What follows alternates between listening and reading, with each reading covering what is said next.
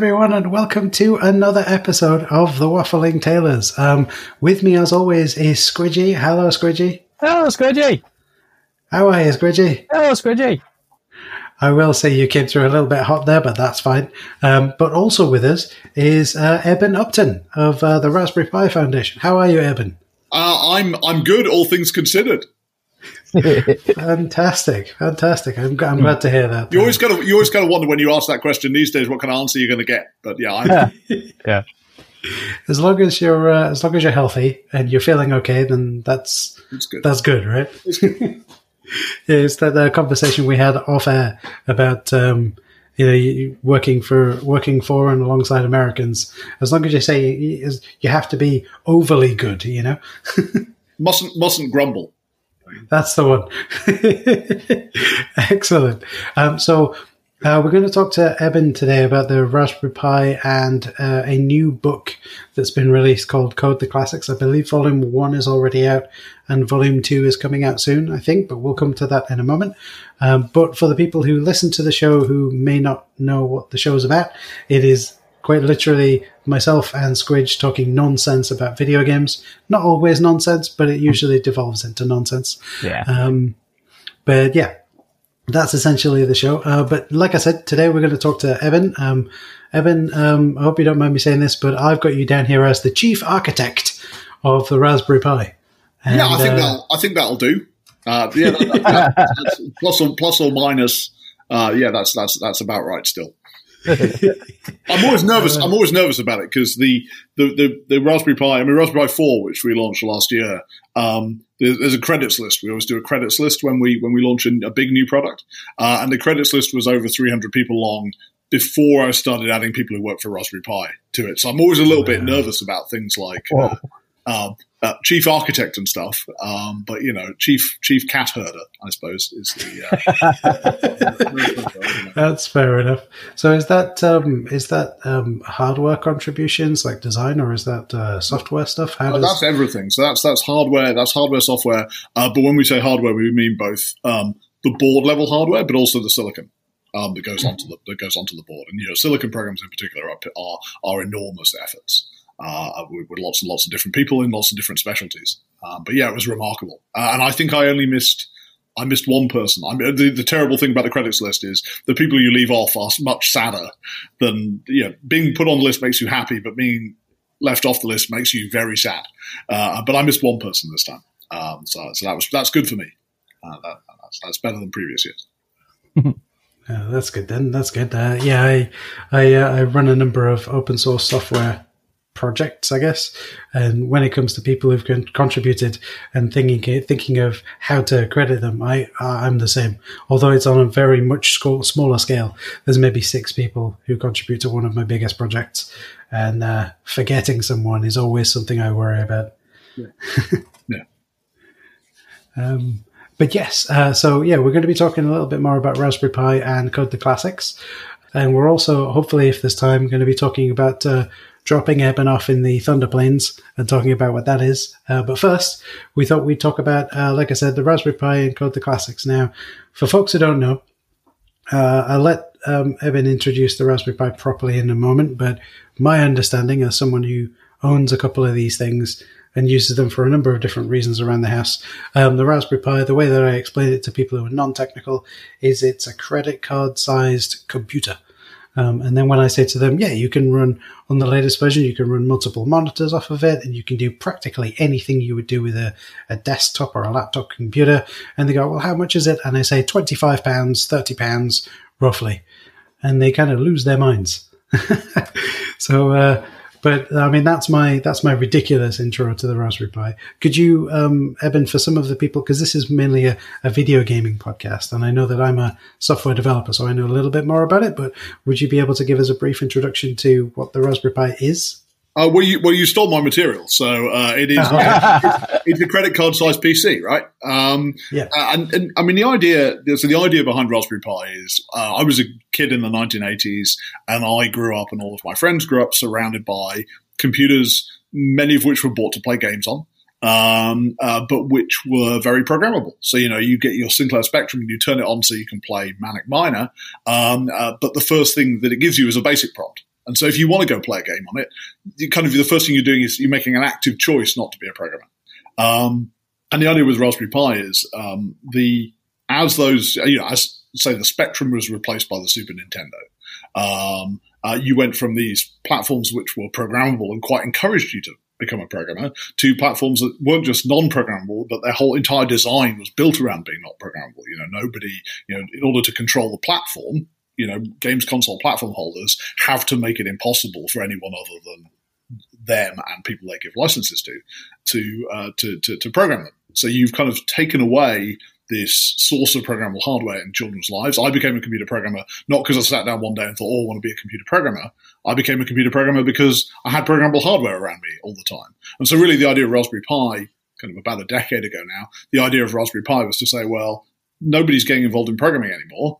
Um, if we make the world a little bit more like it used to be, maybe people will get involved in programming again. And so what we did was we set out to make a little programmable computer that was fun. It had to be fun. It wasn't supposed to be kind of like a worthy thing, you know, take your medicine. It was supposed to be a fun platform that you could do fun stuff on. And for me, that means games. Um, for other people, maybe that means video. Increasingly, for people, that means things like robotics. Um, but we wanted to make a fun platform that we could then bundle a bunch of programming tools onto in the hope that young people would get involved in programming again. That's it. And we've been doing it for a That's decade. Fantastic, yeah. We've been doing it for a decade. It's gone through. Uh, uh, it's gone through five-ish generations of hardware. Um, the thing we're shipping now is about 40 times as powerful as what we were shipping back in 2012. It really is a PC. Well, we've always called ourselves a PC all the way along, even though the early devices were only really useful for a subset of the things that people do with PCs. The thing Raspberry Pi 4, which is the thing we started selling last year, is the first one that which really goes over that line to the point where where most people, the majority of non-power users, really won't perceive the difference between sitting in front of a Raspberry Pi and sitting in front of a, a, a traditional PC, a legacy PC. That's pretty cool. I do like that. Like I say, I've got a, a number of them laying around in the house. I've got uh, I have one in the living room which acts as a local media only home theater PC. I've got um, one in the kitchen, one of the Raspberry Pi Zeros. Mm. I got that with the Raspberry Pi magazine. I, Oh, you got I you got the magazine? Did you buy it in the Yeah, store, yeah.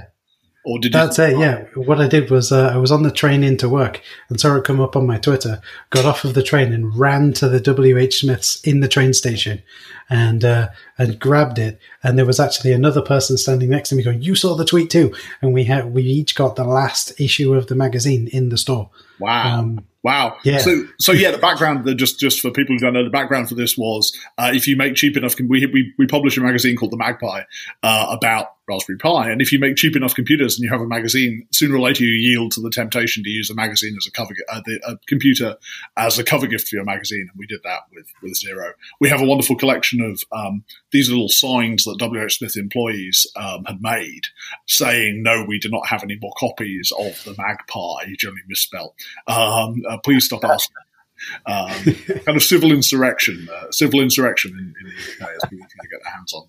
Uh, So I'm glad I'm glad you were able to do it peacefully. That's uh, that, that's good. Oh yeah, yeah. It was it was but this was like uh, maybe 10, 15 minutes after the tweet had gone out. It Yeah. was madness. Like you couldn't I, I remember I got into work that day and I was like, look, I managed to get one. And the 20 or so people that I work with were all really upset with me because they were like, how? I've they've passed five or six different news agents and stores along the way to work and none of them could find any. And I come into arguably one of the biggest WH Smiths in Leeds city centre in the train station, and there's one there for me. And that one doesn't always that that. So I'm so I grew up just outside Leeds, so I know that that Smiths very well. And that one doesn't always stock MagPis. So you were uh, you were very lucky. I was very lucky indeed. but yeah, I've got that one. Um, the the plan is to set that one up in the kitchen as a uh, music player. Mhm. Um, I've started working on a, a Xamarin app, which is a .NET thing, Yeah. um, just an app that I can run on my phone, or if I change to an iPhone or whatever. Um, and the idea is that whilst I'm on the local network only, I can tell it, "Oh, play Bohemian Rhapsody, play um, I don't know, Spice Girls or whatever," and it will just start playing because it's on the network, right? That's a wonderful selection. That's a wonderful, wonderfully eclectic musical musical taste you've got. Um, I would love It to is, hear it your is. Desert Island discs. You, you, it you is a little Desert distressing. Island. Bit, bit, bit questionable, but yeah. yeah. Yeah, it is indeed distressing that those were the, the only two that I could think of. But uh, there you go. but yeah, I'm also setting up um, one or two to be um, uh, how can I put it when when so the room that I'm in um, is currently well it was being renovated before the incident, um, and the idea is once it's done I'm going to set one up and then that way the kids can do can come down and do their homework on it. Mm. You know. Yeah, um, yeah, and that's the thing we're seeing. That's the thing we're seeing a lot of, right? You know, you go on Amazon today. Go on Amazon, try and buy a Chromebook. Um, you know, it's you know the, the the entire channel over the last two weeks has been sucked dry of hardware. Um, and so what we're seeing a lot of now is we're seeing we're seeing parents buying them for their kids, not for educate, not for not so they can learn about coding, but because they need a PC to do their schoolwork on. And we're seeing we're seeing corporates buying them, and you know you've sent all your workers home, and you've got you know maybe you've got Citrix desktop, so you've got kind of the software infrastructures in place, but all of a sudden you can't find hardware for them. So we're seeing these. You know, we had our we had our second best month in March. You know, you would think March, you would think that this would be a killer, but what we're seeing is, particularly with four, we're seeing people that people can actually do that. It's, it's, it's nice. Excellent. That is that is amazing because, uh, like I say, I, I want to try and get the kids into programming by going, "Hey, here's Python. Let's learn it together." Because I don't know Python, mm-hmm. and it seems to be something that you can just sort of boot up and do on Raspberry Pi pretty easily. And it's the new basic, right? Python is the new basic. You know, there was always there's always been this question when we say let's make it more like the 1980s. Should we make it completely like the 1980s and use basic? Um, but of course, you know the world's moved on. But Python still has that. For me, the lovely thing about Python is that it has the approachability of basic, right? Which is a hello world is print hello world. You look at hello world in Java or in .NET. You know, you have you know, hang on, what's what's system.out dot uh, what does that all mean? And so the first thing, if you want to te- use those languages to teach someone as their first teaching experience, the first thing you have to do is you have to tell them, oh, ignore these lines. Uh, you don't, but look, here it is printing hello. Here, 10 lines of voodoo in. Here it is saying hello world. Where Python, it's print hello world. And then the nice thing is that you can, is, but there's no ceiling. With basic, there's kind of an idea that there's a ceiling. Where, of course, you know, very large amounts of the infrastructure runs the internet built using Python. So you can kind of say to a kid, look, print hello world, and then there's no stumbling block between you and doing real professional work in the real world. Um, so we do we do love Python, and of course the Pi in Raspberry Pi is Pi is is the Pi in Python. Um, yeah, that's where we got our name from. Uh, we we do even yeah. ten years in, we do still love it. So you heard it here first. Um, Python is voodoo. Yes, that's it. Right. Well, no, no, Java is voodoo. oh, Java's voodoo, right? And I've written a lot of Java. I've written a lot of Java code. I've never done very much .NET, um, but I've done a lot of Java, and and you know there is, and it's a powerful language, right? But it's got its weaknesses as, as a, specifically as a teaching language. Um, mm. It's got weaknesses because philosophically to me, it doesn't feel like a great opening gambit to a kid to say you're not going to understand these nine lines of code, but you've got to type them in anyway, right? Yeah, you're absolutely right. Um, as someone who, so like, uh, my first programming experience, I think we've written about it before on the on the website. Is we had an Amstrad CPC four six four. You know that wow. old uh, green screen tape deck with lots of multicolored uh, keys, and yeah, just tapping away with BASIC and getting a person to appear on screen and move across the screen and stuff. Yeah, That's, only you uh, could do that. I never managed it. Yeah, but that was copying it from a book. But then you copy it from a book, you change a couple of numbers, you run it again. Oh, that's that's how that affects it. You know, that's it's the tinkering. You need to be a tinkerer. When you first start out, you need to be able to tinker. And like Eben said, you know, as a .NET dev, I can tell you for now, if you want to write a Hello World app, which for Squidge's benefit and for some of the listeners who aren't developers, that is just an application when you start it, it writes out to the screen the word hello a comma, a space, and their world. And sometimes it doesn't have a comma, sometimes it does. It's there's no real canonical hardcore example, but it's just those two words with a space in it. And to do that in C sharp, in dot .NET, you're talking 11, 12 lines of code. And like Eben said, you have to ignore all of this magic. Just ignore all of that. Just look at this one line that says console.writeLine, hello world. Whereas, yeah, in Python, it is print, I think, is it print or printf? See, that's how little print. I know about. Just print. Oh well, there you go. Print. Hello world. There you go. Um, rather controversially, Python three it's print hello world with with brackets because print has gone from being a keyword to being a fu- to being effectively a function.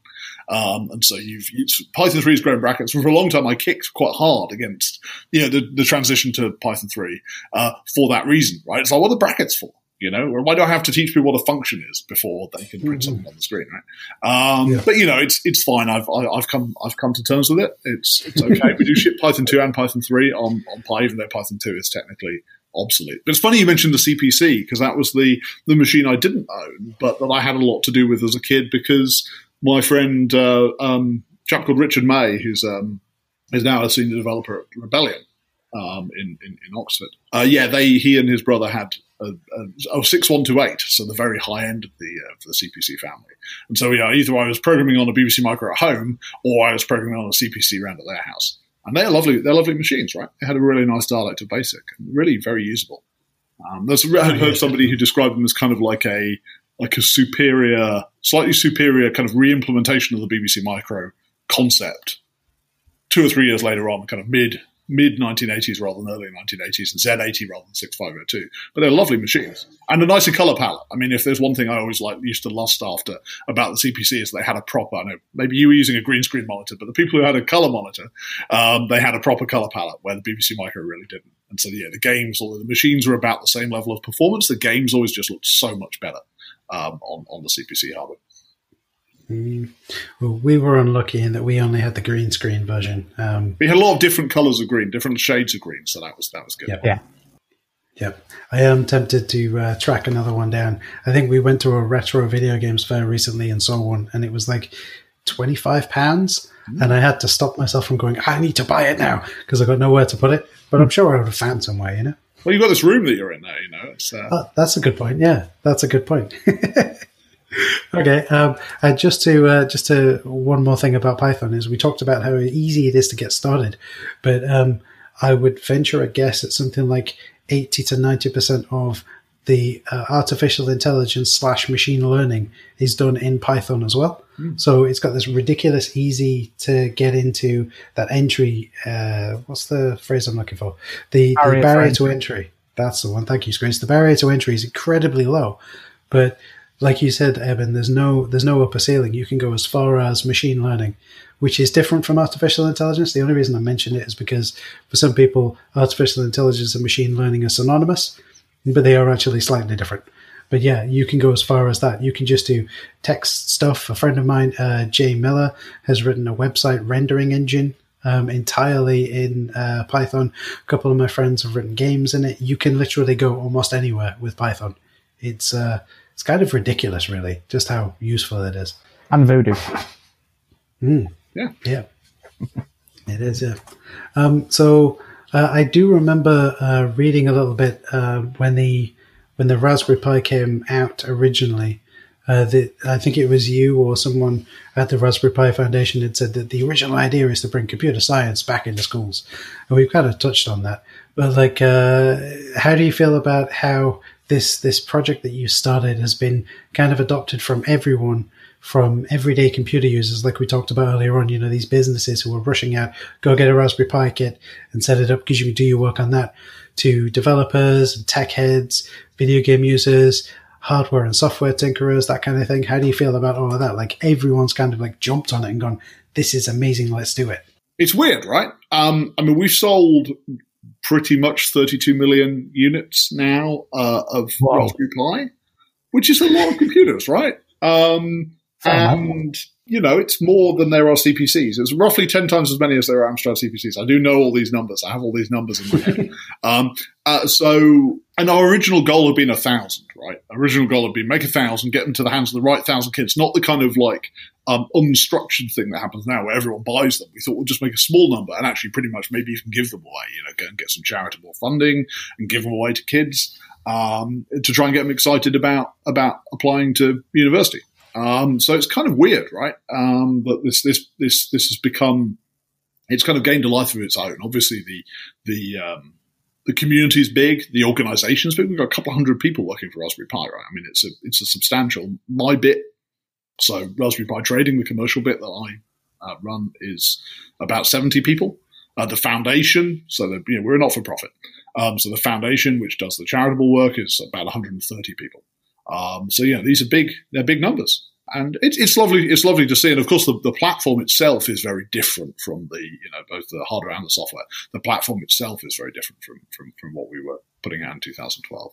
So it's been a good, it's a good journey. It's the longest I've ever done anything. I mean, I've never done any, I've never been involved in a continuous decades worth of, uh, I'm, I guess I'm not really old enough to have done more than one more decades worth of stuff, but yeah, it's, it's great. I mean, it's lovely. And you still see, I mean, you still get, particularly in the current climate where there's a lot of kids learning from home, um, you, people send you pictures or tweet pictures of their kids. And it's that, it's that picture of the kid and you see it, we've got lots of them lying on their stomach on the um, living room floor looking up at the telly with a Raspberry Pi in front of them, like I would with my BBC Micro. Um, that's quite it's really quite evocative of like uh, of, a, of, a, of a time. Uh, and it's, it's it's good. It's good. I mean, kind of the university application numbers, which is kind of the the the raw, raw kind of integer that we watch. Those have vastly improved over the time we've been doing this. And we think we're not the only people who've contributed to that, but we think we've been part of that. But actually, it's those kind of soft things, the stories and the pictures um, that are really when we have a, we say when we have a, a tough day, when we have a hard day, um, it's those that are good at keeping us going. It's those that we kind of lean on a bit to say, hey, you know, it is worth staying up late and working on this bug, or you know, it is worth, you know, uh, hauling ourselves over to this conference um, because you actually see the pictures of kids enjoying it. That's awesome. That's so awesome. Yeah. Um, yeah, I may have to. Uh, that's it. I'm going to have to start teaching the kids how to yeah. program. And yeah, how old? Like how said, old? How old are they? So uh, seven and eleven. Oh, so perfect. yeah, right, perfect age. I think when we got our Amstrad, I would have been about six or seven. So works out about right. And if I can, if I can be learning Python at the same time as them, then we can all go on this journey together. You know. Yeah. Yeah, you know, and you've got to have something. I certainly found for me with Python, I was for a long time. I was a uh, I was a, a C as a scripting language guy, so I used to use C as my scripting language, uh, which is a horrifically inefficient way of, of, of writing uh, of, of, writing scripts. And then I, I was I look, I have to learn Python. That's about 12 years ago.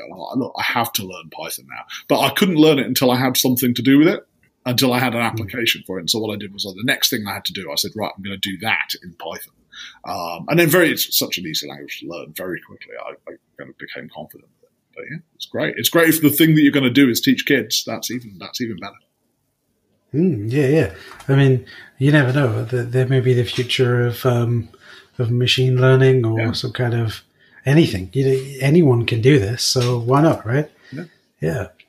Um, so what about um, so what are the great things about the Raspberry Pi? Right, there are so many wonderful open source projects are bad, right? I feel like this is becoming more of a programming conversation, but even so, hmm.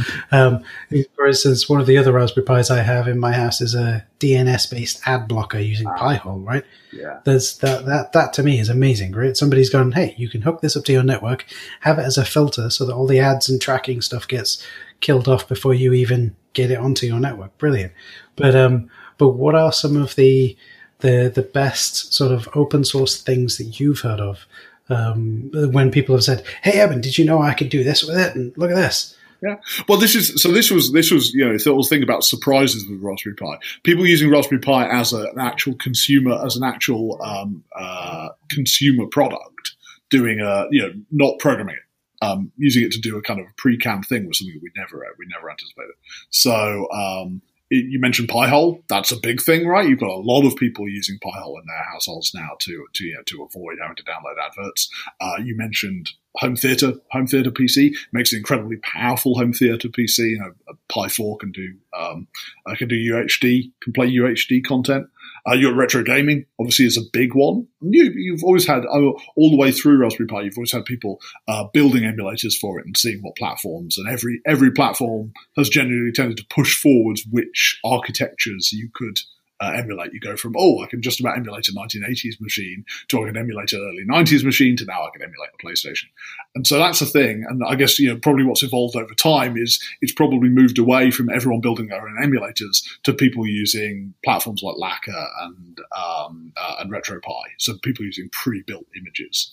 Uh, for these things, that takes a little bit of the, and that's wonderful for us because on some level you might think we'd be saying, well, you know, we want people to to have the experience of building their own software. But actually, that's not how we see it. That's not how we see it at all. You know, it's fantastic if a kid starts using a Raspberry Pi to emulate retro game a retro game console, but it's still sat there in their bedroom. It's still sat there in their bedroom. It's still programmable. Yeah. Um, and this is back to the thing about this not this is not supposed to be taking your medicine. This is not supposed to be good for you. Um, this is supposed to be fun with the side effect that you maybe you'll that maybe you'll learn. And not everyone has to, right? You know, if you sell 32 million of something, if one percent of the people uh, who get your platform use it for what we intended it for, that's still 300,000 people. Yeah. Yeah, that's pretty good. Yeah, that's that's huge numbers, and that's something I didn't know going into this was just how big those numbers are. Yeah, I mean it's it's it's vast. Um, we did six hundred and just got the numbers in. We did six hundred and twenty thousand units in March. You know, the rate is just incredible. We build these in Wales, right? So you can go over to the factory um, and you can see these things coming off the line, and they're very obviously they're just streaming through these machines, and they're very obviously coming off. And you're just pi, pi, pi. I think it's one about one every two or three seconds, um, wow. and it really, you know, it, it, it adds up. It's crazy, right? Um, you know, just just those numbers. You know, a day's volume is, know, if you think it was a thousand, if you think, you know, 600,000 in a month, it's 20,000 a day, pretty much we're doing, if a thousand was our original dream volume, we're pretty much doing our original dream volume every hour uh, at this point, which is nuts. Wow. That is that is impressive. Um, we talked a little bit about uh, retro games there and uh, emulation and stuff. Is this now? Obviously, there's this whole grey area of you know running the games that you don't legally own and stuff, which I'm not going to talk about in the grey area of how do you prove you and all that kind of stuff. Um, I've been using a Mega Drive emulator to uh, to actually help me develop a Mega Drive game, mm. um, which I think is pretty cool.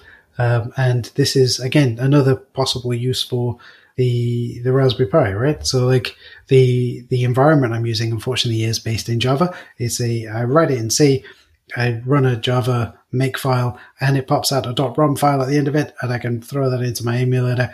I could build, test and run on the same machine for this admittedly old, you know, relatively old hardware, this uh, 20, 30 year old hardware. It's amazing, right? Yeah, it's, it's incredible. I mean, I've been developing, in the last few years, I've done a few BBC micro games and I've done a, a chunk of an Amiga game. Um, the Amiga one was interesting because I was sort of asking myself, like, what could I, how much before I know how much performance I could get out of an Amiga when I was 17. Can I get more performance out of it now I'm 42? Uh, and the answer is yes, I can, which is nice because it suggests I've learned something in my adult life. Right? Um, but um, yeah, you know, the development experience is fantastic. You know, if you're using uh, FS-UAE on my Mac, um, and um, you can um, uh, you can mount a directory uh, in on the host machine as a hard drive um, from your within AmigaOS. Uh, and then, you know, there's no, not even any upload process. You just run a make file, launch FS-UAE, the executable that you've built that you've cross compiled. So you're not using, you're not using an on device. I did try using the on device assembler. I tried using um, Devpac 2. And I'm like, oh God, this is terrible, right? How did I put up with this when I was a child? But, you know, you can cross, you know, you can use all your tools on your, your Raspberry Pi or Mac or your PC. Um, and you can, and you can cross, you can cross assemble, cross compile, uh, and then run the emulator. So I think there, there are powerful, entirely legitimate uses um, for these things, uh, which is which is cool. Um, and then you have, um, you know, obviously, you know, shouldn't use these to run games you don't own. But you know, I have at least one game that I've gone out when I've wanted to run an emulation where I've gone out and bought a copy uh, off eBay specifically so that I own it. Um, and so you know, there are still there are still ways to do this stuff um, completely legitimately. And I know for me especially, I um, I, I was always amazed when Jay come around and go, oh, I've, got the new one, and it's like really like credit card sized. So before I actually mention what I used it for, um, a quick question for you: Did was was the size um, intended? So did you mean it to be that small, or was it like a happy accident? So smallness, smallness reduces cost, right? Because fundamentally, sooner or later, you pay for atoms, hmm. Um, and so and you pay for shipping. Um, so you pay for you pay for moving weight around, you pay for moving volume around, you pay for buying atoms, particularly when those atoms are made of you know things like copper, which aren't cheap. Um, so the smallness was part of the the cost reduction drive. It was also part of a ro- robustness drive. So if you think about Raspberry Pi, what did we want it to be? We wanted it to be low cost. We wanted it to be uh, fun. Uh, we wanted it to be programmable, obviously, and we wanted it to be um, robust we wanted it to be something that you could. We wanted children to own it. We didn't want these to go live in a computer lab in a school. Uh, we wanted this to be something that you owned and put in your school bag and took out of your school bag. And so having a thing which was physically robust was really important to us. And obviously, smallness comes with robustness. If this thing was a foot square, if this thing was the size of an ATX motherboard, um, then you know you're not going to be shoving that in your computer in your, in your in your school bag every day. Or if you did, it would rapidly break. Yeah, yeah. it's just some of that I thought of this morning. The um, one of the things that I've done with it is I I've always wanted my own arcade machine, right? Mm. Just to get all the bits and build it, or you know whatever. And I found um, I had, I had a Raspberry Pi. It was a Raspberry Pi three. I want to say three B. Mm-hmm. Right. Yeah. I had one of them, and then I was having a look online, and then someone, a friend of mine, pointed me out. There's a website where you can get an like a desktop arcade kit. Mm. Right, and that runs on Raspberry Pi. So now, was this Picade? Is this yes, the thing called? I have a Picade. Yes, so yeah. This is our buddies in. This is our buddies uh, uh, Paul Paul Beech and John Williamson in um, uh, in Sheffield at Pimoroni and that product has been that it was another one of these wow people are actually building people aren't just running pre-canned software on this now people are actually building consumer products mm. uh, yeah we love um, and paul actually designed our logo for us we ran a logo contest in 2011 so paul's introduction to the raspberry pi that kind of that kind of iconic raspberry logo the kind of geometrical raspberry logo that was paul and then about a year later after we'd launched, they then founded Pimoroni, and they're now one of our biggest resellers, and they produce a lot of really nice accessory hardware for us. Mm. Yeah, so I, it, it took me, uh, must have been about five hours to build the damn thing. I'm, I'm not good at building. Um, pulling up cables and watching this tutorial on YouTube that I got linked to to try and build it. So I had all these cables, all these things doing, and me being me, nothing's perfect. So the screen's a little bit wonky. I had to put a foot on the bottom because I screwed a few of them too tight and a few too loose. So it was it was a bit wonky and whatever. And I thought, right, I'll get it on you know, I'll, I'll plug it up and what have you. And what I didn't realize was I put it in, I put, sorted everything, clicked it on, you know, put the power in, and then it sort of went, right, where's the settings? At which point I've got no programming background. So I remember I was on the phone to this guy, to Jay, right?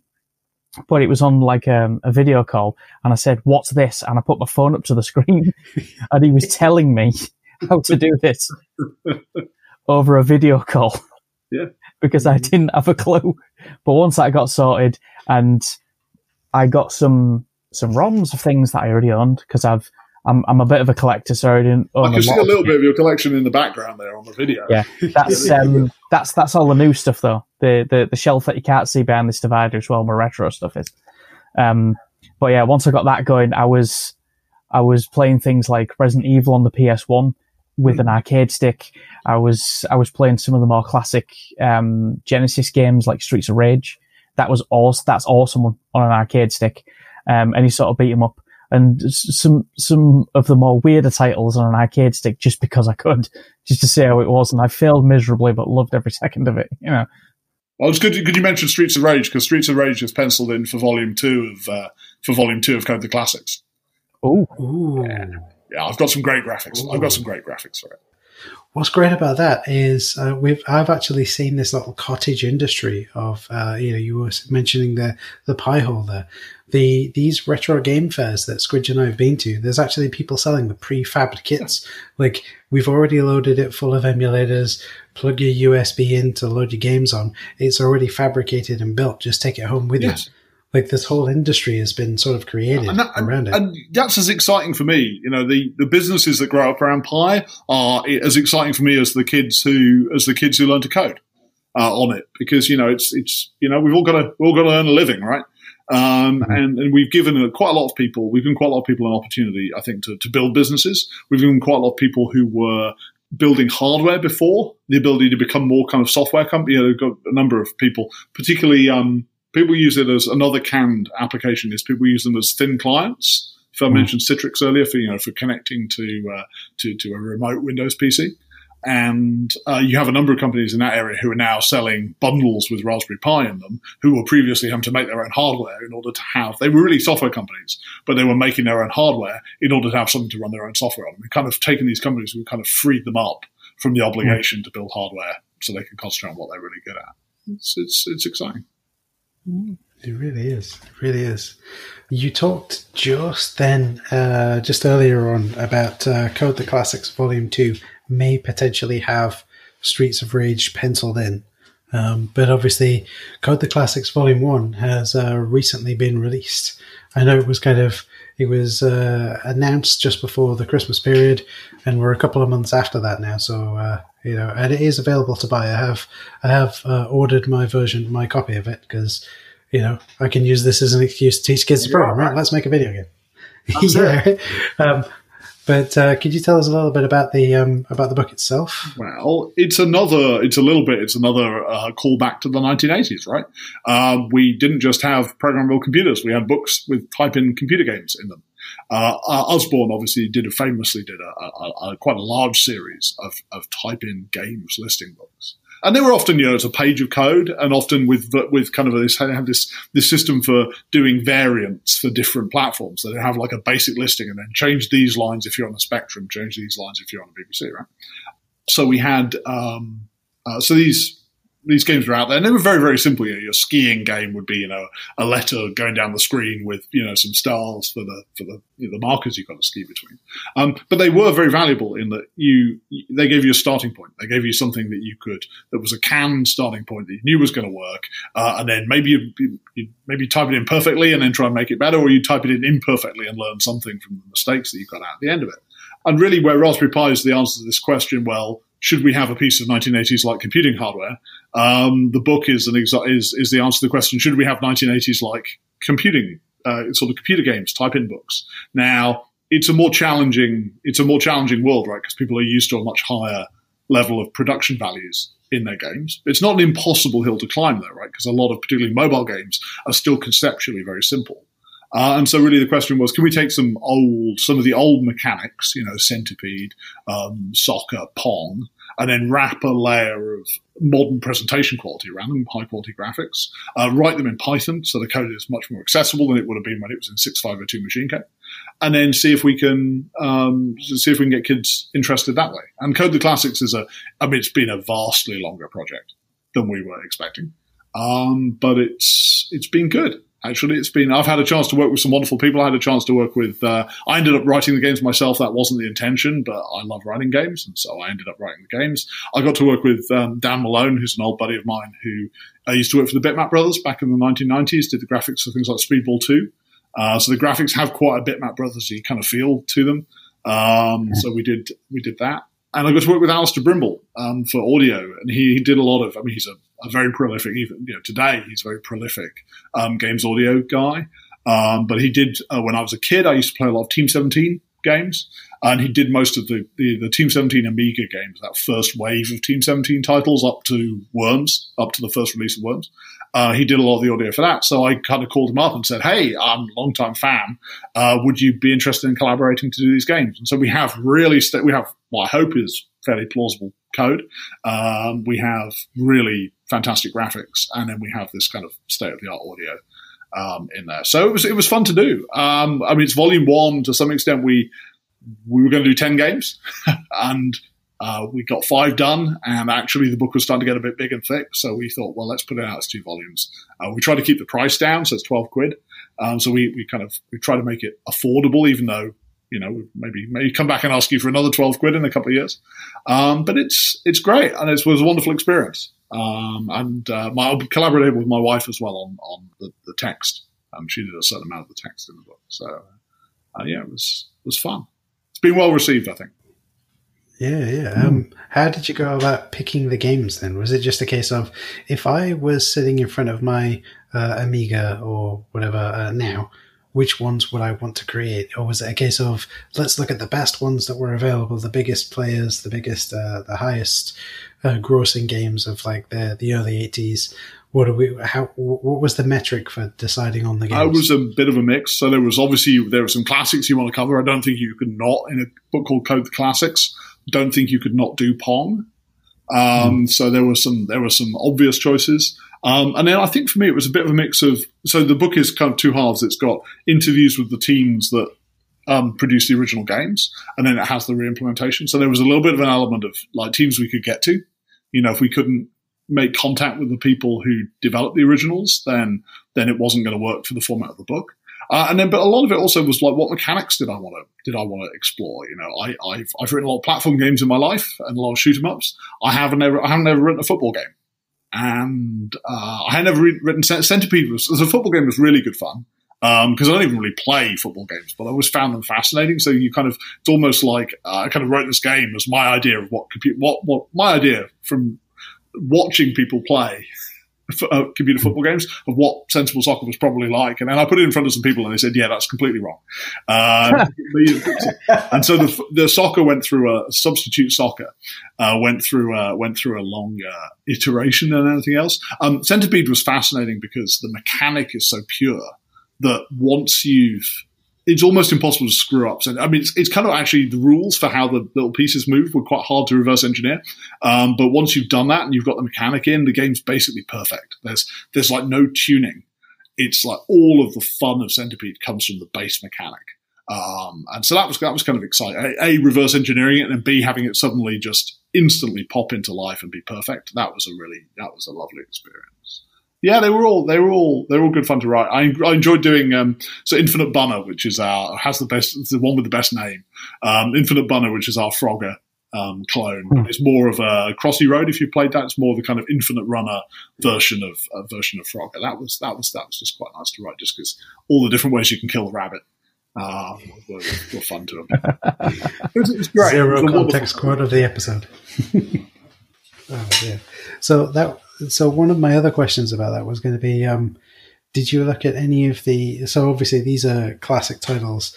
Um, almost everyone who has ever wanted to write a game has probably started with one of these and re-implemented it. So I was wondering, had you looked at any of the the the other implementations of these games, or did you just literally? So like, there's a there's a story about how um, uh, Ed Carmack, uh, sorry, John Carmack, not Ed Carmack, He's the other. He's the, he's the bizarrely other, not related Carmack, right? Yeah. That's the one. the lesser known Carmack. I don't come across Carmack, Carmacks in my day to day life, you know, but clearly, clearly in Texas you do. Right? Yeah, right. But yeah, there's this wonderful story about how um, John Carmack had uh, reverse engineered by playing. He was playing Super Mario Brothers 3 on the NES and creating a clone of it for the PC. Um, and they'd send it in. Uh, this was John Carmack, John Romero had worked on it all weekend and basically re-implemented the first level and sent it into Nintendo and said, "We'd love to, you know, here's a tech demo. You've said it can't be done. We'd love to license and create a version of Mario 3 for the PC, and they sent them a, a cease and desist back. um, but was that how you went about it? Uh, or was it a case of let's look at how other people have implemented it? Or was it just a case of how would I do it if I was just I have the video over here of the game playing. I have the game playing, and I'm just going to recreate it over on this screen. It's just, it's, it's, I think it's just recreate it over on this screen. Start with a blank, start with an empty text file, and start typing. It's always how I like to program. I, I don't, I don't play nice with others. Really, I like to write my own stuff. Um, and I'm no, I'm no John Carmack, but um, I, that's how I how I like to do it. So the um, yeah, it was interesting. They yeah, the soccer one was the most extreme example of that of not even really playing soccer games and just kind of imagining what soccer might be like. The you know, sometimes, you know, obviously emulation was really interesting for that, and I did run some run some versions up in emulation. One that I did that isn't in the book, but that I where I have gone and looked at the uh, looked at documentation was um, uh, Pac-Man, where there's there's a wonderful Pac-Man. You may have seen it. There's a wonderful Pac-Man memo online where someone's kind of just written about Pac-Man and how it works and how the different ghosts, because the four ghosts have different personalities, and effectively reverse engineered what the personality, including a bug that one of them has that, that uh, doesn't do what it's clearly what it's intended to do. So I've definitely done that. I mean, I did did knock up a, a, a Pac-Man a few years ago. Uh, and that one, it was very, very useful to have the documentation because otherwise the ghosts, it's kind of I think it's something like Pac-Man. It's very hard to reverse engineer what the ghosts are supposed to be doing just by looking at what they're uh, look, looking at how they're moving around the screen. Something like Centipede is much more obvious. Um, uh, it's much more obvious, and you kind of come up with a hypothesis for how it might work, and then try it, and it isn't quite right. But it's kind of the way that it's not right is obvious rather than being opaque. Mm-hmm. Okay with the book, then uh, they're all. Uh, uh, I think you mentioned earlier on, all the games are, are, then written in Python, I guess, because it's so easy to get started, right? Yeah, and they're they're written in Python using um, a library called uh, Pygame Zero. So Pygame is the is the wrapper, the Python wrapper for SDL. Um, and uh, but it, it's it, it's back to that boilerplate thing I mentioned earlier, where you have a, like a chunk of boilerplate code for like you know create the window, create a surface for the window, uh, run the the event processing loop to get key presses. Uh, you know, there's a lot of stuff which is just it's there's no value to it. It just lines of code you have to type in. Um, so um, Pygame Zero effectively is a, is a um, wraps up, wraps up some of that and hides that from you, so you can concentrate on just writing game code. And it's been very that's been a very it's been a kind of a, a lot of the, from our point of view, from an educational point of view, there have been a number of these programs that have happened over the last few years that have added kind of personalities almost to Python.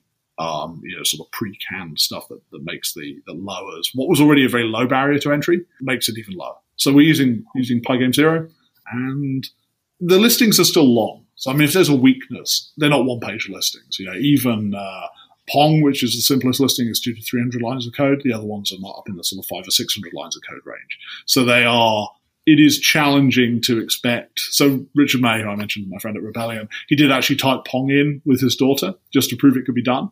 Um, but generally, the expectation is that people will use the book as a reference and will clone the will clone the code off GitHub. Uh, when you clone yeah. off GitHub, obviously it comes with a lot of comments as well. Sure, that makes sense.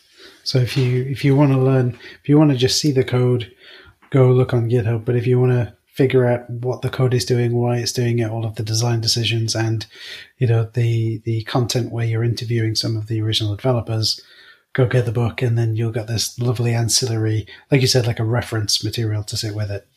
Yeah, yeah, that's right. You know, you you want it to not just be a disembodied game listing and disembodied game listing is not interesting, right? So it's it's we, the vision was always to we want to make a coffee table book. So you know, if you pick this when you get your copy, if you pick it up, it it weighs nearly a kilogram. It's um, you know, it's got the foiled cover and the, the UV flash cover.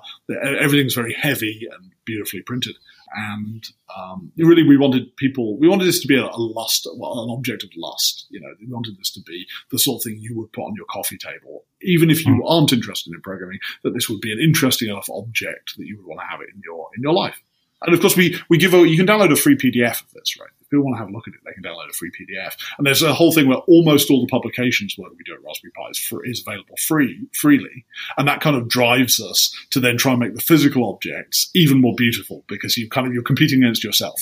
Uh, if you're giving yeah. away free PDFs of your stuff, you're competing against yourself. Uh, and I'm, I'm, I'm, super pleased with how it came out. And of course, but of course, the, the, the volume one thing's kind of a hostage to fortune right? That we we do now need to do. Kind of, if you say, "Hey, this is volume one," you're kind of saying we're going to do a volume two, and we are doing a volume two, sure. but it's take, going to take a while. okay, so uh, what would be on your dream list of games to include? Imagine that licensing and people to contact to interview for the games, and the length of the book itself is infinite, and people will just be okay with that what would be on your dream list of um, games um, that you would love to see people re-implement? I, would I'd love to do Doom. Actually, I think that Doom is a really Doom is. I, you kind of imagine. You know, one of the interesting things when you interview people is you get the stories about that kind of aha moment that they had where something just worked. I remember sort of playing Doom 2, and there's kind of bit you start off in a kind of around a corner by a chainsaw, and you kind of come out into this room that's got some, you've got imp behind you, you've got um, uh, you know, you've got you, you come into this room with four or five imps in and some columns looking down a corridor, um, and you just kind of get this feeling of what it must have been like when Carmack got the engine running the first time, and it's like we can do this. Okay, it's very constrained 3D environment, but this looks really good. And so there's there's you know, Doom is still you know, Carmack's genius is that he was able to write an engine a day pretty much until he found the engine that he liked. Uh, and so there's, I'd love to do Doom. I'd love to do. I think I'd quite like to do something that's kind of. I'd quite like to do Wipeout. Actually, I think that Wipeout is quite a nice as a PS1 technology demo. Uh, quite like to do Wipeout. Quite like to do Crash. Actually, it would be a kind of thinking of things that they're in in PS1 era. Quite like to do Crash. That'd be good. Um, maybe. I mean, what are we going to do? What are the games likely to be? We're going to do. I think we'll do Streets of Rage, the sort of Double Dragon Streets of Rage kind of kind of scrolling punch 'em up We'll do, I think we'll do Defender. Um, we'll do Arkanoid Breakout. Mm. Quite a long way through that, actually. Uh, it's really nice. Got Dan's done a beautiful implementation of that. I might share some screenshots of that on social at some point. Uh, what else? Um, I'd quite like to do. Um, so, so I think we're going to do pole position. We'll do a, a kind of into the screen racer. Um, the the engine for that's really interesting. So the ones that are interesting to me, are the ones that have interesting engine stories. So the, um, but I think what we'll end up doing is we'll end up doing one more book. I think a second volume of mm. 2D of classic 8 and 16 bit games. Um, and then I'd quite like the kind of two directions I'd love to take it in. One would be to do a volume of much shorter ones, you know, really constrained. So the nice thing is actually we had this kind of 500 line constraint, and it's really it's that squeeze is really nice actually because um, it stops you from going crazy with the implementation. So I'd love to do a book with 100 line, 50 line, or 100 line games. Be really, really constrained. So, hey, you know, there's no menu system, there's no loveliness. To just turn it on, bang, there's a game. I really wanted to do, I thought one would be good for this would be Pang. You played that? Um, I thought Pang would be a good, definitely worth buying a copy on eBay and emulating it on your um, retro gaming platform of choice. Um, so there are quite a lot of games that I think you could do in 50 to 100 lines, which would be fun. Um, and then I'd quite like to do one or two which are um, an entire book on. So, like Wipeout, for example, you could imagine doing a 200 page Wipeout from scratch book, you know, just literally, right, let's learn how to render triangles, and then let's render, learn how to do 2D, ge- let's learn how to do 3D geometry, and then let's mm. write ourselves into the screen racing game. Uh, you know, so either do, you know, Wipeout or Crash or something uh, as, as just a single book. Um, but I think we have probably one more book in the current format in us, um, and we're working on the games for that now. That's cool. That's cool. I do like that because, like, um, one of the things in a previous career, so straight out of uni, I did computer science at uni. Straight out of uni, no computer science jobs, so I ended up being a teacher, and it's that difficult thing of, hey, we're going to learn about triangles. Uh, why? What? What am I going to do with triangles? Well, let me show you. You want to be a games dev? everything's a triangle. And I would show them like a rudimentary 3D engine. And look, this is where I'm working out all of these calculations and stuff. So having that like a real world example of here's some weird trigonometry that you need to sort of, that you need to know because it's been decided that you need to know it. Well, here's the actual application of it, which it always gets around that question of, but so when am I going to use it? Well, you're using it right now. You know? Yeah. And then, Why? And then yeah, make this relevant to me. Yeah. Uh, make this relevant to me is not an unreasonable demand um, from yeah. from a from a, a learner. Um, and you know, you can be a scientist. I mean, you, there there's a group of us for whom now we're going to learn about triangles. Now we're going to learn about if statements. Now we're going to learn what a variable is. Will is enough, and I'm definitely in that group. Um, but we have to acknowledge that for the vast majority of learners, that's not enough, and you have to make it relevant to them. And kind of games is a way, I think, of making mm. um, computer programming relevant to people because there is enormous aspiration among young people to be involved in the games industry because they're consumers. If you consume a lot of content, just like a lot of young people want to be in a band, a lot of young people want to be in a games company. But there's historically not been a ladder. There was in the 80s but there's then there was a period where there was no ladder you could climb up. So it's why we publish Wireframe magazine. So we uh, produce a magazine called Wireframe, which is um, every other week. It's a sixty odd page magazine every other week about game gaming, and it's a it's a great game. But I believe it's a great games magazine. But what we have in the middle, sixty four pages, and what we have in the middle is a sixteen page insert, which isn't about consuming games; it's about creating games. Uh, it's even on different paper. It's on even a, a different paper stock, um, so people know this is the bit that's about about making so try just trying to build that ladder for people, trying to kind of engage with the gaming community, but build that ladder so people can stop just being. It's still great to be a consumer. I'm a great consumer of games, um, mm. but it's also nice to uh, to give people a ladder. Yeah, that's that's always the important, the the hardest part, I think, of getting a, a job in any kind of development, web development, application development, um, games development, any kind of computer related development, sort of write the code and make the thing job, is on your very first attempt to get that job, you'll be told, well, what experience do you have? Well, I have an experience. Well, you need to get the experience, but you can't get the job without the experience. You can't get the experience without the job. So doing this kind of thing where it's like, Hey, go make, let's make this thing together. At least then you can say, well, yeah, I took, you know, Eben's tutorial on how to make, I don't know, Wipeout or Centipede, and I changed it. So now it's like this. And I understand why, the, why the changes that I made worked this way and I can show you. And that's always, if you don't have the experience, if you have a portfolio, a list of things that you've noodled around with and built, then that makes total sense, yeah, right? Absolutely. Yeah, I love the I love the idea of uh, games in fifty or hundred lines. I wrote one a number of years ago now. It was my first attempt at making a game in HTML5 JavaScript, um, and it's called Runaway. And literally, there is a character on screen that you control, uh, that you control, sorry, and a, a, sort of baddie that wants to eat you, and you just literally run away from him. It's like a 2D top down. um, you just literally run away, and um, the more you move, the more fatigued you get. and the less that you move, the you know the faster you can then run away. You can kind of sprint away, but uh, you both get fatigued at different rates. So you need to obviously keep this this uh, move a little bit, then wait, move a little bit, then wait, and then leg it or You've got to something. send me a link to that. That sounds. Oh yeah, I certainly great. will. Yeah, yeah, yeah, I certainly will. Um, it, it, I think it's loads of fun, and it's always a nice little challenge when I meet a new developer. I'll send them the link and go because there's a little timer in the corner, and it stops when you get eaten, and it's like, how long did you last? And I think the the the average is about sixty seconds before game over. Even after I explained the rules, which was don't run, don't constantly run, run for a little bit, then stop, because otherwise you'll get fatigued. The user interface isn't brilliant, but yeah, you could totally do some. What I'm getting at is you can make a game that is silly and small and stupid, and like you say, jump straight into it in 100 lines or less. Because I know, because I've done it. yeah, absolutely. And even then, with that one, you don't need any kind of super duper hardware. It's a web browser. You know, that's all you need.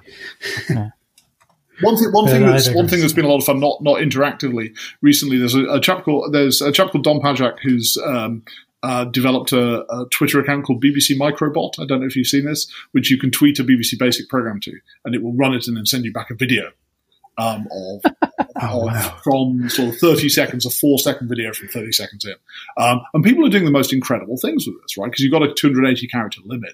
Um, I did um, John Conway's Game of Life, the cellular automaton, um, for it, but people have done some, since then, have done some incredibly impressive stuff with it. Um, and it's amazing what you can do in 280, 280 characters. And kind of following that, kind of following that chain, a lot of the people who've been doing that then have other interactive ones. There's somebody who's been doing some great ones who has a game called Atman, which is a 10 line BBC Basic program, which is basically Pac Man. It's basically a Mode 7 BBC, BBC Basic Pac Man where you have a little at character that, um, that runs around a that, that runs around a maze and is pursued by I think pursued by pound signs. Um, it's fun. Wow, yeah. I'm just uh, Wow. just having a quick look through some of the tweets, and they are they're amazing. There's some that are just like counters, and there's one with the Death Star, and uh, one with like a tessellation style, um, Escher style print going on that's moving. There's all Sweet. sorts. There's like a, a maze runner, all sorts. It's, it's It's very brilliant. cool. I'm gonna have to give Yeah, that it's a go. definitely definitely. Uh, it's and people have done all sorts of incredible stuff in it. Because Dom was saying that people have been doing kind of political slogans. South Americans doing like political propaganda in it, like political slogans. Uh, uh, it's I think Uruguay or something. There was a crop of Uruguayan political slogans appearing. Wow. Wow, that's that's really cool. Um, so yeah, uh, yeah. So you you you've mentioned. You see, you've already answered one of my questions, which was, did you create your own art and music assets for these games? And you did. So that's that's pretty cool. Um, yeah, no, awesome. Uh, like I say, I've already got my copy of Code the Classics on order anyway, so I'm looking forward to to getting that and figuring out how to get Python running because that's the other thing as well, right? We mentioned that um, Python is one of the things that the Raspberry Pi runs, but you can install Python on your desktop, your laptop, Yeah. Whatever. Yeah, and that's really important. There's a chapter about that in the. You know, none of this stuff's supposed to sell you a Raspberry Pi. People should totally go buy a Raspberry Pi, but um, none of what's really important is none of the stuff we create is marketing for the Raspberry Pi. It's just you know almost everything we do where we can. You know, not if it needs interfacing to the real world, which is where Raspberry Pi is very, very strong, but almost everything we can. If it's pure software, we work quite hard to make sure you can run it on the hard because Raspberry Pi is a low cost computer, but nothing's cheaper than the computer you already own. Um, and so there's a whole chapter in there. Mm. How do you get the tools installed on Mac? How do you get the stool- tools installed on Windows? How do you get the tools installed on Ubuntu? That's cool. That's cool. I like that. I like that. So, what about uh, one of the things we didn't do, which we usually do, um, which I'd like to do if that's okay, is we talk about any video games we've been playing recently. We usually do this at the top of the show, but I wanted to get straight into that uh, discussion about the Raspberry Pi and Code the Classics because it's such an interesting topic to me. So, um, what we usually do is we go around the around the around the group and just talk about the games that we've been playing and whether you know whether we have been playing any games or what the games are and uh, whether we recommend that other people check them out. So uh, I don't know. Do you want to go switch or should we have uh, Eben go first? guest go 'cause he's the first. guest.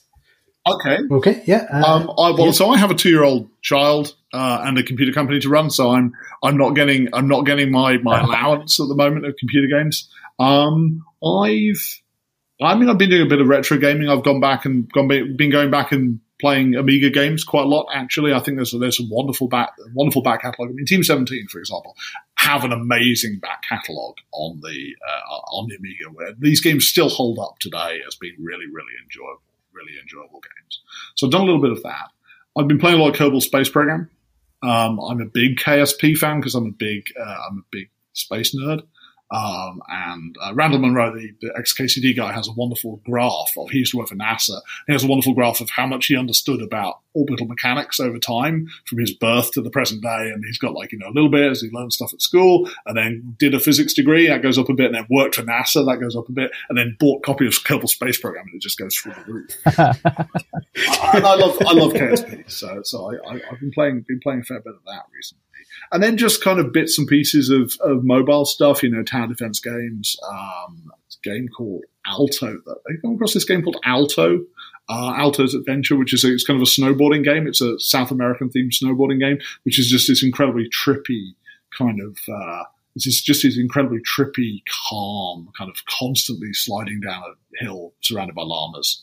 Um, it's just just out. That's beautiful. Um, I'm trying to make some time to play Dreams or to use Dreams.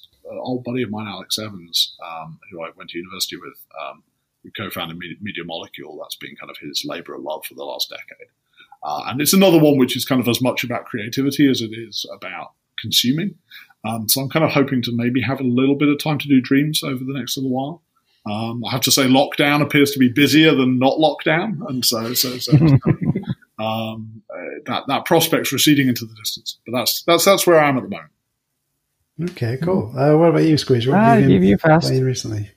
Okay, uh, well, um, I've finally got around to playing Undertale. I've heard a whole mm-hmm. heap of wonderful things about it, um, and I'm almost finished with it. Just got the last the last boss to, to kill off. That's on my Nintendo Switch, and yeah, I've been playing that. I've got uh, been playing Zero AD a lot, which is a free open source um, Age of Empires like RTS that was started as closed source as like a recreation of Age of Empires 2, but is completely open source, which runs on the Raspberry Pi, by the way.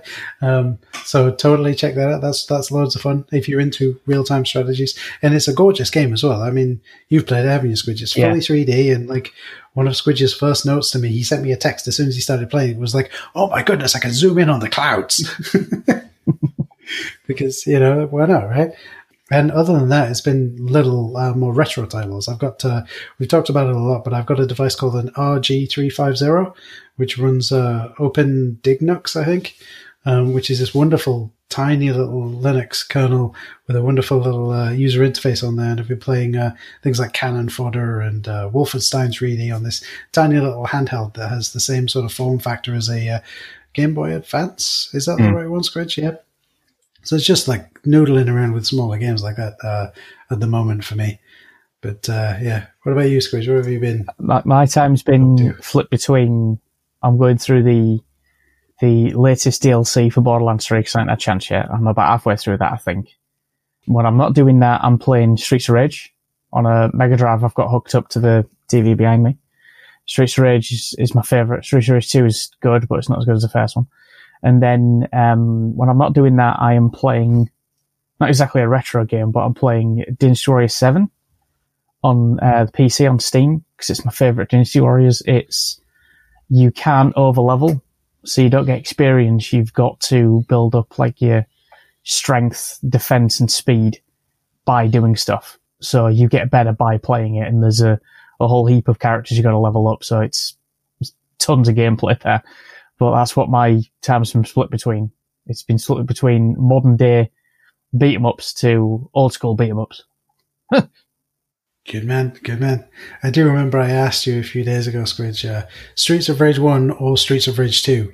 And your answer was yes. it certainly was, yeah. I have to decide. I have to decide whether to steel myself and buy the hardware to play Half Life Alyx. Um, I mean, I don't want to re- reward Valve really uh, for their. um, but on the other hand, it's more Half Life content, right? Um, and I need to go back. And, I need to go back and play Black Mesa all the way through. Now they've done Xen. Uh, I do need to go back play Mm. play play that because I mean Black Mesa is one of these amazing. You know, you talk about about how do people get experience? Well, you've got a bunch of people who just decide to sit down and make Half Life, but you know, using well modern technology. Although you know, even Source is now uh, is now rather long in the tooth. But um, I, I did enjoy. I played all the way through when they just got to Lambda Core before they did the Xen uh, the Xen stuff. Um, and I like to, what I really want to see if they, is if Xen's any good because kind of Xen's by far the weakest bit of the original Half Life, and I want to see if they manage to find find a way to make Xen in, with long jump and stuff. If they manage to find a way to make Xen um, uh, enjoyable. I think that's another key thing you picked up on there about the uh, the engines for some games being available for free and getting your experience by just going out and making it. Right, like uh, don't let someone tell you you can't do it. Right, don't let someone tell you you can't do it. Just go and do it. Right, and then when you get to a point where you've advanced enough that you want to know a little bit more, go go read some of the engines that already exist that are out there for free. Like uh, like you mentioned, Half Life. Um, I believe it's Half Life Source. You know, you can download that. Uh, the the Doom engine, although the Doom engine is very much for hardcore developers. Um, you know, I've got a number of years of experience under my belt, and I read it and go, I don't know what's going on here because there's some serious 3D maths going on and some serious um, actual hardware um, optimizations going on. And that's why one of the things I love about the Doom engine, I'm just taking a slight sidetrack, as a developer, I love to tell people this, is that um, the Doom engine needs very little doing to it to port it to a new device. I mean, I don't like to talk about the the orig- the port of Doom for the Switch because that's not actually a port. That's a rewrite in Unity, which is why it's horribly broken. But um, you know, Doom itself, the reason why people say, "Oh, I can run it on my camera, I can run it on my calculator, I can run it on my fridge," is because the code is really well written and it's all uh, segregated correctly. Uh, we talk about uh, certain principles in, in development, and one of them is uh, the uh, the segregation of concerns. You you only have the bit that draws the video on screen as this is the chunk of code that vid- draws the video on screen. You don't link them together, which is uh, and and the code itself is wonderful to read as a developer. That's my incredibly nerdy bit over.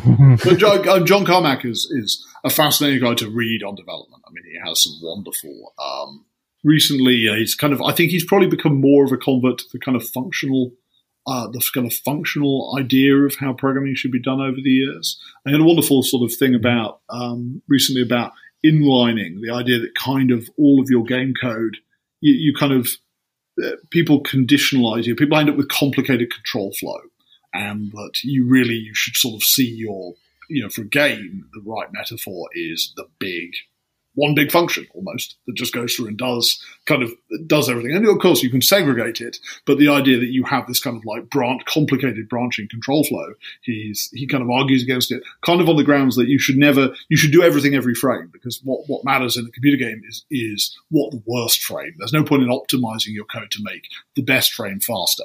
Is what is your worst frame like? Because if your worst frame takes 1% longer than um, a 60th of a second then you're going to drop a frame um, and so the idea of, of, of doing everything all the time, even when you don't need to, because that then disciplines you to make it, it, it diverts your attention to the worst frame rather than, rather than optimizing the best frame.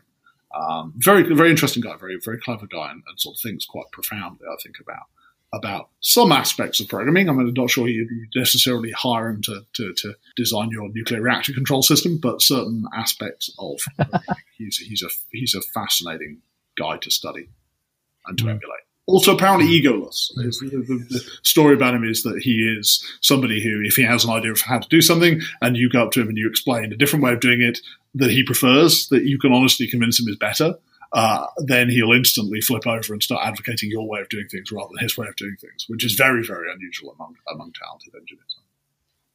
Mm. That is very unusual. I do love, I do love all of that stuff. Um, there's a series of books again going all nerdy in computer programming. There's a series of books called the the Game Engine Black Books, which are mm. the uh, Fabien. Oh my days, I can't remember the guy's surname. There's a there's a there's a gentleman who takes the open source ID, uh, the open source id engine, so like Wolfenstein 3D, Doom, that kind of thing, Doom 3, and just tears the code to pieces. And and he's written a five thousand word book about each one of these, maybe not 5,000 words, but 400, 500, 600 word book about each of these engines and like the design decisions that went into it, how it works, uh, the hardware that was available at the time. So like Doom has some very specific um, very, very specific hardware tuning for 286 and 386 processors that is still relevant now, but was more relevant then. It's a wonderful read. But yes, um, I've digressed way too much there mm. and indulged myself a little bit too much on uh, on on um, on talking about uh, the Doom and uh, source code. So uh, thank you ever so much, Eben, for, for sitting with us and chatting with us. And we've gone way over our time budget, so I really appreciate you sticking around. Um, awesome. Could you really quickly give us a, a, quick rundown of the best place to get Code the Classics from? Is it go to the Raspberry Pi website and there's a link yeah, on there? You, or if you search for Raspberry Pi Press, if you Google Raspberry Pi Press, you can buy it from Amazon. We make more money if you buy it directly from us. So uh, if you search for Raspberry, if you search for Raspberry Pi Press, um, and they'll take you to the website, and we'll we'll take your money and ship you a copy. Awesome. I'll put the uh, the link in the show notes. So if you're listening on your smartphone or smart device of some kind, click through to the show notes. There'll be a link in there to click through to the full show notes because I do a little bit of extra typing, extra waffling in there. Um, and there'll be a link in there definitely to check that out. I'll link to uh, Eben's uh, Twitter and the Raspberry Pi Foundation so you can go learn more about that. And uh, yeah, go do Raspberry Pi things or at least go do computer programming things. You know, learn something. Mm. Do printf hello world today and and join me in this wonderful world of doing development because it's amazing. Hmm. it is amazing. I can attest to that. Thank you very much thank, oh, you. thank you very much. I really appreciate it. Thank you.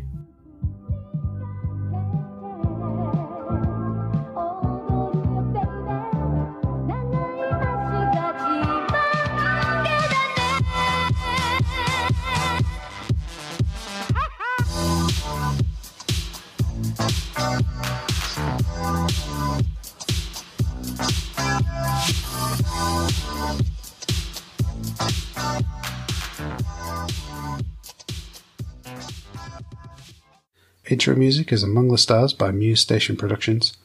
Outro music is I Need You Watashi no Sabate by GH. Spoiler break music is Spectrum Subdiffusion Mix by Phonics. Palette cleanser music is Breathe Deep, Breathe Clear by Siobhan Degay. See the show notes for more details. The Waffling Taylors podcast is a proud member of the J and J Media Network. To find out more about J and J Media, head over to jayandjay dot media or check the show notes for a link.